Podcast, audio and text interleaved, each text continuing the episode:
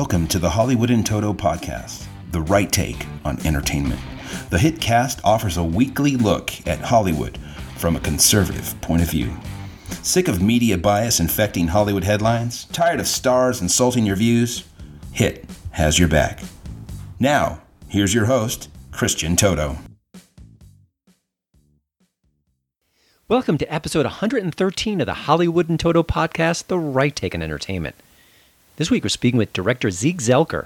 He's the man behind Billboard, a new indie film focusing on a small business owner willing to get creative to help his father's radio station survive. Zeke's got some really cool lessons to share about perseverance, capitalism, and much more.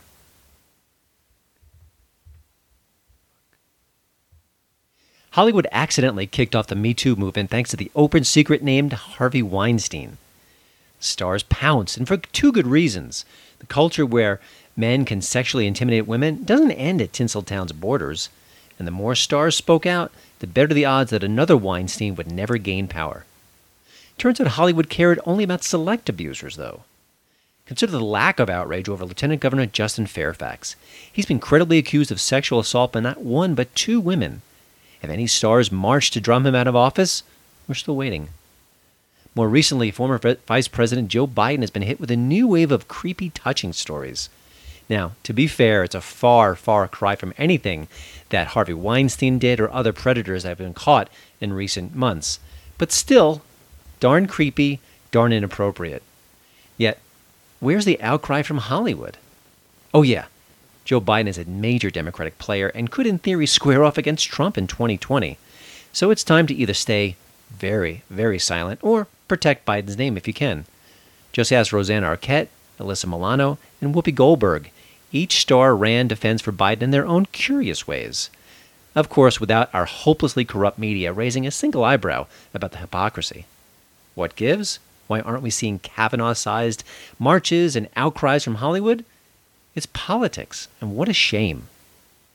You know, Hollywood helped start a really necessary movement in our culture following, following Weinstein's fall from grace. But now, it looks like just another part of the industry's partisan machinery, stopping and starting depending on the letter before an alleged attacker's name. Just sad. This episode is sponsored by Schwans.com. What are you having for dinner tonight? Hmm, good question. Schwan's Home Delivery has a solution for you. Stock up your freezer with high quality frozen foods like premium meats and sides, delicious ready made meals, ice cream, and more. No subscriptions, no memberships, just a friendly yellow truck that's been delivering food for almost 70 years. Listeners of this show get a special deal. Get 20% off your first order with code YUM20. Check out schwans.com backslash YUM for details.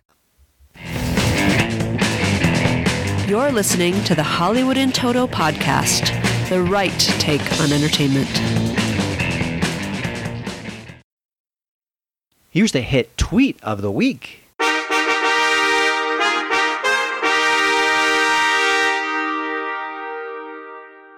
Joss Whedon makes a welcome return to the hit cast. The talented director, I will always love his Avengers movie, is as nasty as possible on Twitter sometimes. And of course, that also convinces him to stay off of Twitter for a spell. It's what happened, I think it was about last year or so, when he mocked some cancer stricken teens just to own the GOP. Well, he's back getting political on Twitter, and we couldn't be happier. More voices, not less, as Andrew Breitbart famously said, and I love it when liberals really reveal their true colors. For context, Here's Joss commenting on how Alexandria Ocasio Cortez refused to listen when outgoing Representative Paul Ryan gave her some generous advice. Interesting photo choices, like AOC, wasn't paying attention to Ryan because she's a self involved teen, and not because he's a useless monster who understands nothing about public service. Just remember anyone who tells you the Hollywood hate is all about President Trump, they're lying. You're listening to my daddy's podcast. He still sleeps with the nightlight on. My hit tip of the week is 1922. Actor Thomas Jane stars in the Stephen King adaptation that got so little press during its 2017 release. I was really surprised by that.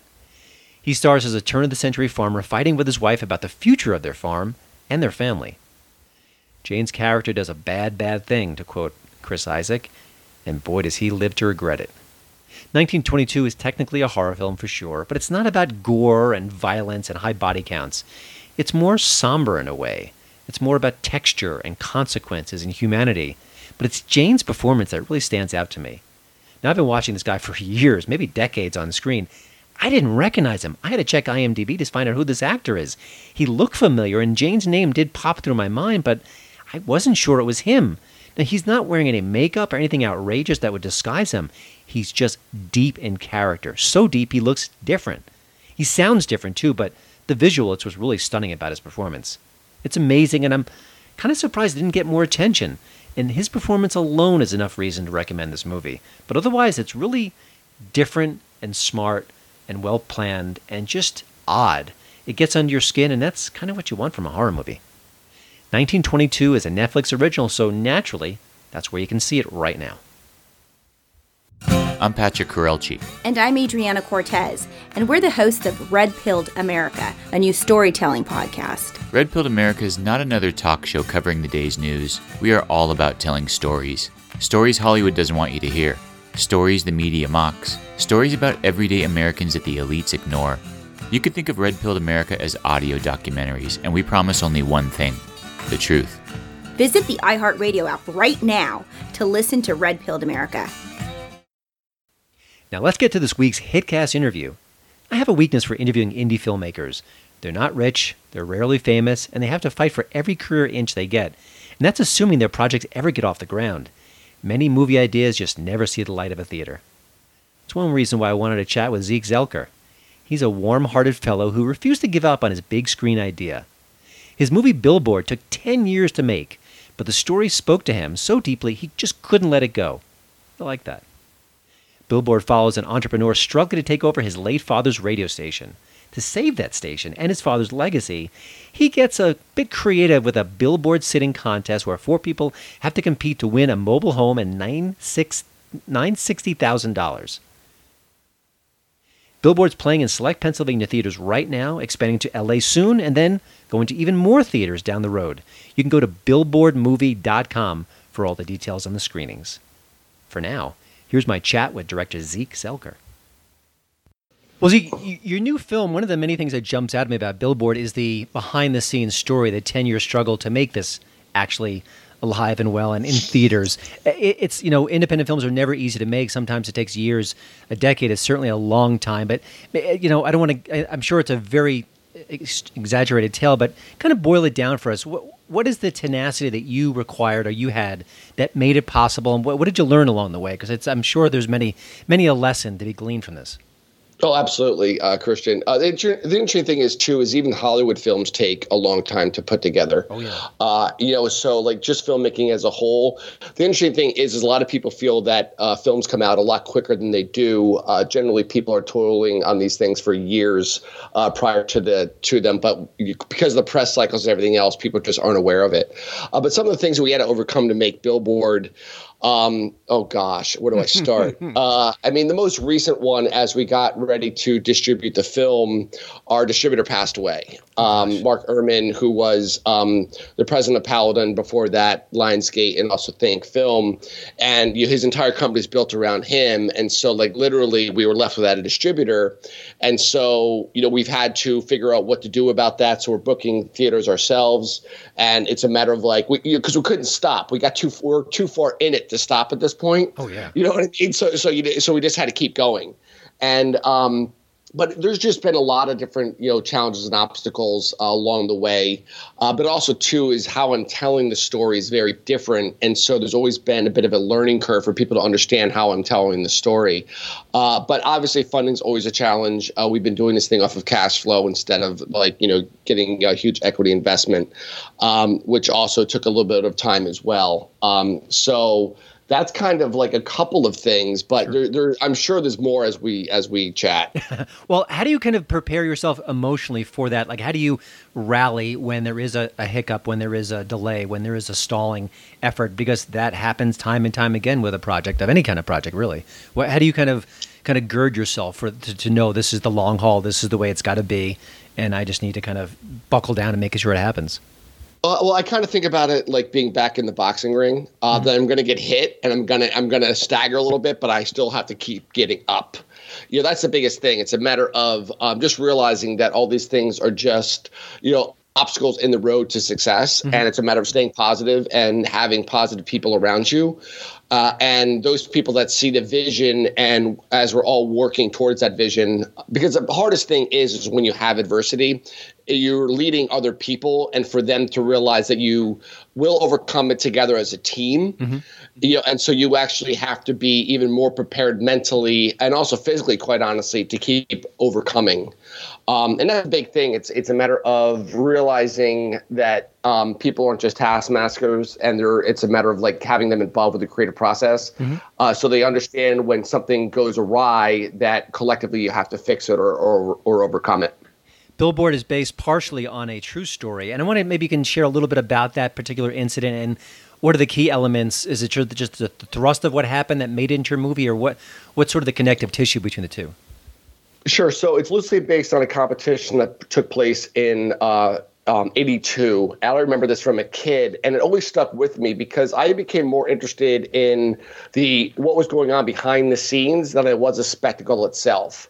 Uh, like imagine four people live. Well, at that time it was three people living on a billboard, and the crazy things that they'd have to do and overcome, and then the weather changing and everything else.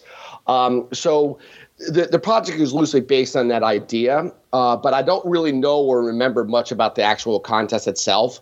Uh, but we focused more so on the radio station in the film because I wanted to be about you know the man behind the spectacle, almost like you know in the Wizard of Oz, who Oz would be, mm-hmm. and and and those sorts of things, and a matter of the perseverance that somebody has to endure when they're thrust into a situation that they weren't prepared for, and what do you do in preparation for that?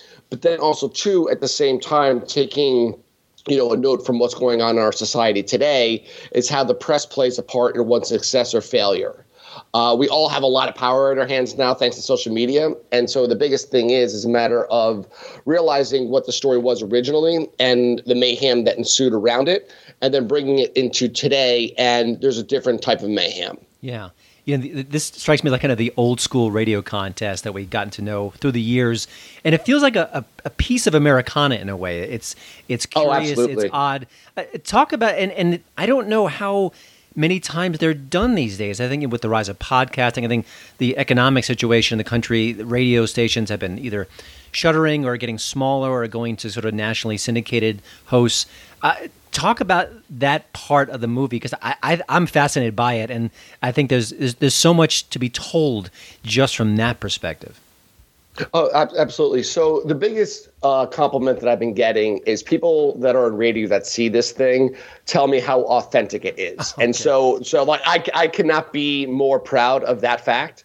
Uh, the interesting thing is the reason that there's not all these crazy contests anymore is basically because of uh, litigation. Uh, people doing stupid things to win stuff and getting themselves hurt, and then of course then suing the radio station. So that's the big reason why there's not contests anymore, um, is because of how litigious our society has become. But the interesting thing about it is a matter of like, you know, how I uh, told the story and how I'm trying to, um, even in the marketplace of how we're, we're positioning it, is a matter of like bringing the fun back to something that is traditional and things that people recall and remember. You know, uh, we're, some of the things that we're doing in theaters is like, you know, we'll find out how many people are in the theater at a given showing, and we're going to run around and hand out free stuff based off of the content. Um, you know, kind of like you know, playing back to the to cinema in the 1940s when you go to a go to a theater and you get something out of it.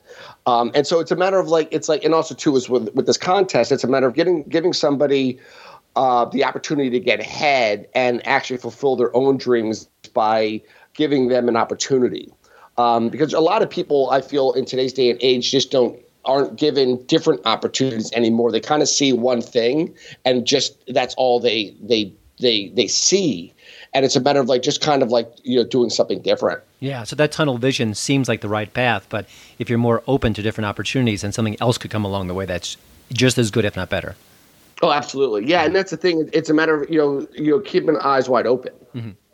One of the things You know, I- so many of us are closed in. You know, so Yeah. yeah. Capturing what it means to be a small business person isn't really easy necessarily on screen. I mean, there have been like The Pursuit of Happiness with Will Smith is, is more sort of larger than life. And your film has a, a kind of a more a more narrow focus. Talk about getting that across on the screen because I think it, it's so fascinating and so important, and yet at the same time, it doesn't always kind of strike us as cinematic in a way. It seems like it's more minutia involved than, than sort of the, the, the broad strokes we're used to. Yeah, I, I appreciate that comment. Uh, I was at a at a startup last week in Philadelphia, and the owner who saw the saw uh, billboard in Philadelphia at, at, a sneak preview literally said to one of her one of her employees, "It's like it's like the best horror film for entrepreneurs." because people don't realize the, the risk that entrepreneurs take. Uh, and so we really we really try to show that off, um, and also too is like how things affect one mm-hmm. um, that's ill prepared for business for that matter. And and so it's a matter of you know, it, it was a dance and, you know, to make it cinematic, to make it visual, to realize, you know, the challenges that one faces. Like, it's interesting. Is like, imagine if, if you took the, the, the, the, story of Rocky, right? Being in a ring, you know, boxing and so forth, preparing yourself, you're taking a beating. But then taking that same sort of idea, but applying it to business you know, a lot of business owners take beatings often. You know, they're oftentimes worried about payroll, they're worried about marketing, they're worried about like how they're positioning their product in the marketplace. You know, so it's literally the same sort of idea as as Rocky, for for for lack of a better of an example, mm-hmm. um, but literally how it applies to business. And so there is a lot of cinematic chances you have of isolation, of piling on, of success, of failure, how tides change, you know, and so forth. So we, I, it just took it's interesting because it took time away. I had to take time away from the creation of it to see it.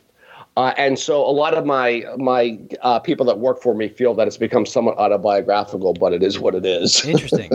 You know, I was reading up on one of your co-stars in the film, Eric Roberts, and if you yeah. looked at his IMDb page recently, there are roughly a thousand movies he's got on his schedule. I was kind of curious if oh, you maybe share some uh, anecdotes about him on the set. Obviously, Oscar-nominated direct, uh, Oscar-nominated actor, uh, been yeah. memorable in Sony performances. Uh, what was your experience like with him on the, on the set?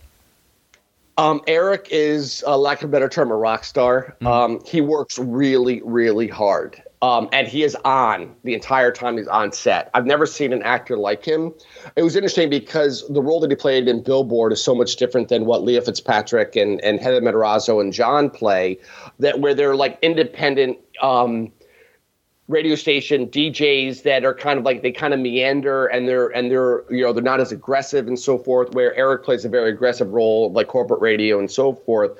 And it's interesting of of his charisma, what he brought to the table, and uh, but he was just a, a, great to work for, or great to work with, I should say, not for. Mm-hmm. But it was it was it was um it was intense, really intense, and but it, but but also too it was awesome because he appreciated that I was prepared. He appreciated what I want, that I actually knew what I wanted.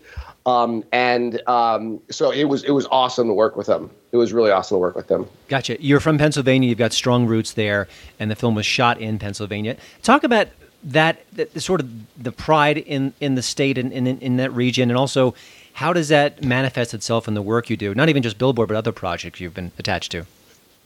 Yeah, so um, I, um, you know, was raised in Allentown, Pennsylvania. My family came here in 1884. Uh, they were butchers. They immigrated from France. Um, they were butchers in Philadelphia and couldn't find work, so they came here and started a, a catering company. Uh, and to sell more food, uh, they started an amusement park. Uh, that amusement park is called Dorney Park. It still exists in Allentown. Uh, so my family's been here since the late 1800s, and so I have a lot of pride for the area. And then in the 80s, you know, this guy by the name of Billy Joel created this song called Allentown, which right. literally made my hometown seem like a garbage pit, which is not the case whatsoever. And so after grad school, I decided to move home to make a difference, to make films in my hometown where I could create an economic benefit um, and also show off the the area to the world. And so I made it my mission over 20 years ago, and I've been I've been doing it ever since. And so every single one of my films is pretty much you know shot in Pennsylvania, not always set there, but they're at least shot here. Mm-hmm. And um, you know, and and it's just it's been it's been great and a challenge at the same time because one is um, it's been great because I can do kind of what I want um, and I have a lot of a lot of creative uh, flexibility. But then the challenge, though, is is then when it comes to dealing with people in the industry, it becomes a little bit more challenging because we have to bring everybody into town to be able to shoot. Um, you know, but I, I love shooting here. Um, it's beautiful. You'll you'll see it in the film uh, of, of how beautiful and, it, and there's a lot of texture here as well, and there's so much history uh, here. So that's kind of like why I I set the film here. Talk a little bit about the jobs, or at least the impact a, a film has on the community. You think, okay, maybe local craftsmen, uh, you know, maybe local hotels get booked up. What are some of the maybe kind of drill down a little bit deeper? Because I I'm fascinated Sure. by the impact that a, a single project can have on a community. I think it could be rather dramatic at times. And obviously, there's the whole debate about tax cuts and and you know luring the different productions to town. But what maybe kind of for those who aren't well versed in this topic, what can you share about it that maybe people don't think about automatically? Uh, sure. So um, my undergrad was in economics and finance, so I can actually talk about this Great. very intelligently. Perfect. So it's interesting, is because like let's say you have a million dollar film, the budget's a million dollars. There's actually a multiplier that uh, economists use. It's a, a 2.5 multiplier uh, that sends uh, waves throughout the community or uh, throughout the um, ec- community economically. Basically, meaning that for let's say you have a, you have extras and your extras are in town, like they're in downtown Allentown that day, and you know they have a two hour you know break. They're going to go and spend money. You know, in that area, and so that 2.5 uh, multiplier is literally is like what's the overall economic impact for your community upon shooting in that area. That's one reason why I see all these tax credits uh, throughout the country is because you know economists have come to realize that. That's the that's the first one is literally talking uh, you know purely economics. The second thing that influences the uh, economics of it as well is the the feel good aspect and the and the um, tourism aspect of it that you know promoters of the state can then promote. You know like oh this film was shot here or this film was shot there. And so there's a sense of pride that exists then as well because it just isn't the actual budget that is is spent in that area. There's then there's promotion because the film was shot there. It's a very long tail in terms of the economic benefit. And so that's one that's the big reason why everybody's trying to lure films to to their states. Like you know in fact it's interesting because in pennsylvania i had a challenge securing tax credits because i produce off of off of my company's cash flow. So i didn't i didn't qualify because i couldn't qualify for you know a $600000 budget because you know i do it off of cash flow over the course of time where they want all that money in the bank you know and then i could have qualified. So like that the model doesn't work for me unfortunately. Hmm, interesting. so unfortunately, it, with with with that being said, a lot of the tax credits are are built more so for big studio films, and the little guys are, are pretty much left in the dust. Unfortunately, That's a shame. You know, in a way, it's great time for independent filmmakers because the technology has kind of reduced the barrier. You can make an indie film look amazing, where maybe that wasn't possible during the 60s or 70s. But at the same time, I feel like things get dwarfed by the, the Dumbos, the, the Avengers of the world. Are you are you optimistic as, a, as an indie filmmaker that that things are getting better, getting worse, or is there for every step forward, there's a couple steps back? Um, definitely you're constantly you know doing the box step and uh, waltz box step. I can tell you that. um, you know, so if anybody doesn't know what that means, it's like basically one to the right, you know, one back. You know, it's like a matter of like you're constantly going in in some sort of, of circular motion. Uh, but the challenge is is because um, there is the ability to make things look great. There's been such an influx of film, and the challenge that we have is so many filmmakers feel that you know they they make a film, you know, they need to get into Sundance or South by Southwest, and they look at it as a lottery system. I don't look at it that way. I look at it, I look at the long tail, and I look at uh, creating a body of work. Uh, but there's a lot of gatekeepers in my industry, an enormous, enormous amount of gatekeepers. And like for instance, right now my gatekeepers are theater owners and theater bookers, and we have a quality film in our hands. We have a we have a film that people will be able to relate to. We have a film that you know that we already know have people have seen time and time again. They followed the thing around to different locations around the state where we're showing it, which is kind of crazy.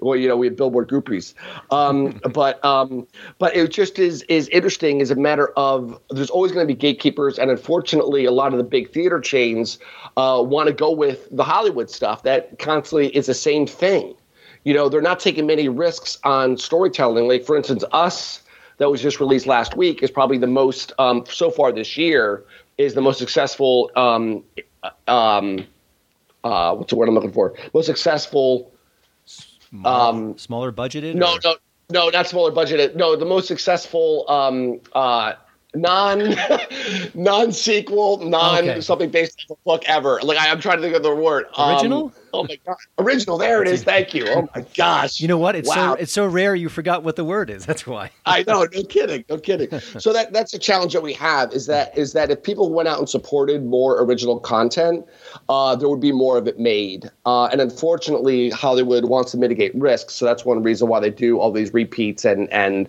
remakes and and sequels and you know things off of books and so forth. Um, but I'm, I'm I'm telling you though, I don't know how much the audience is going to be challenged by doing that though. Yeah, well, it's a vicious cycle. People always complain, "Oh, I'm sick of these remakes," and they line up for every remake possible. So it's sort of a, uh Oh, self-fulfilling Yeah, yeah. prophecy. As a filmmaker, it- how would you kind of describe your own learning curve as you've kind of grown along the years? What's what's different about your approach today than maybe you were doing 10, 15 years ago? Um, I take my time now instead of rushing. Um, before I would have anxiety, like, oh my gosh, I got to get this thing made. Oh my gosh, I have to get through production. Oh my gosh, I got to get through post. Oh my gosh, I got to get to theaters. Now I've realized that in my in my uh, in my age, um, things should take a little bit of time. Uh, honestly, not as long as Billboard took us though, because I lost some opportunities because of that. Uh, but it's a matter of like letting things sit and simmer uh, because as it's just like a great recipe, the longer and slower you cook it, the kind of like more interesting and more nuanced it becomes.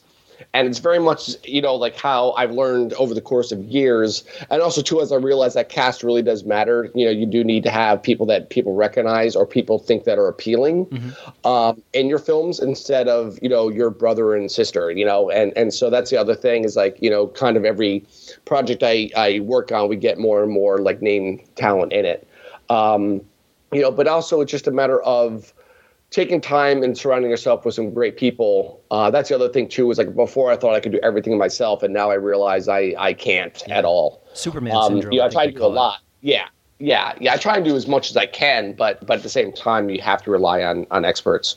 I went to art school many years ago, and one of the things I noticed about it was I graduated and I thought, I don't know how to make a career out of this. I could draw naked people based on all those life drawings, but I didn't know what to do next. And I think a lot of artists have that dilemma where they have the aesthetic ability, but they don't have, they can't sort of put it together in, in a successful package.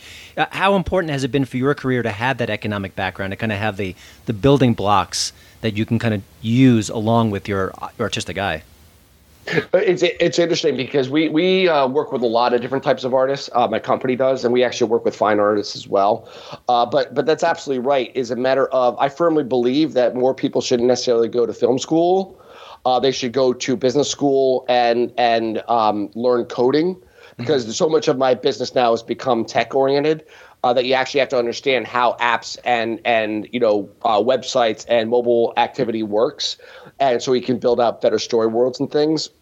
But you know i love the idea of like as an artist it's a craft right you you're you are probably a better artist now than you were when you're 15 years old you know and the only way that you became better was by practicing your craft and that's a big thing with filmmakers it's a matter of like so many people are going to film school and and they are not practicing their craft i i'm a very big uh, I love. I, I. I don't get me wrong. I'm not saying do not go to school. I, I love college and everything else. I love to learn, and you know my daughters are in college now. Uh, but it's just a matter of filmmaking is a craft, and that's the big thing that people have to understand. That you have to practice your craft to get better at it. You know, going to school and learning theory and going to school and making one film a semester is not enough. You could literally work on films, you know, and will learn more by working on films than you can in, in a classroom. Um, and so it's it's interesting as a matter of people have to realize that you know again filmmaking is a craft and you have to work it. You have to you know and also it's a body of work as well. And that just like any other other any other artist like one you know one band's albums don't sound the same every album. You know they learn things from the first one and they change in the second one or they're getting bored by the third one and they completely change the sound in the fourth one. You know that's the same sort of approach that that filmmakers should take as well. Yeah, interesting. And I, I, even though fans may miss the old style, I think that, that if they're true fans of the artist, they'll kind of go along with that journey. Uh, before we let you go, Zeke, ten year journey is over. The film's hitting theaters now. What's do you have a next project? Is it sort of kind of taking a deep collective breath and before you begin, or what, what can we expect from you next? No, I'm literally developing my next project already. Can you tease Yeah, it a bit, yeah, or is I- it still too, yeah, too yeah, soon? absolutely. No, no, no, no, no, absolutely. Um, it is a film called Love Hereafter, and it is about a child advocate attorney living in Washington D.C. who falls in love with a ballerina um, from the ballet that I wrote called uh, Love Decide, and how they break down the barriers of their past to trust one another to fall in love. So it's my version of a love story, in other words. I like it. that sounds good. Well, thank you again, Yeah. Zeke, for joining the Hitcast. Of course, Zeke's new film is Billboard. It's in select theaters now. For more theater dates, you can visit the show notes page at hollywoodintoto.com or, of course, go to billboardmovie.com. Zeke, I really appreciate you keeping the entrepreneurial spirit alive both on Thank and so off much. screen, and I wish you all the best. Thank you so much. I appreciate your time. Well, thanks again for listening. Don't forget to check out HollywoodInToto.com for both the show notes and, of course, the latest entertainment news. Please follow me at Twitter at Hollywood and we'd love it if you leave a podcast review over at iTunes. See you next week.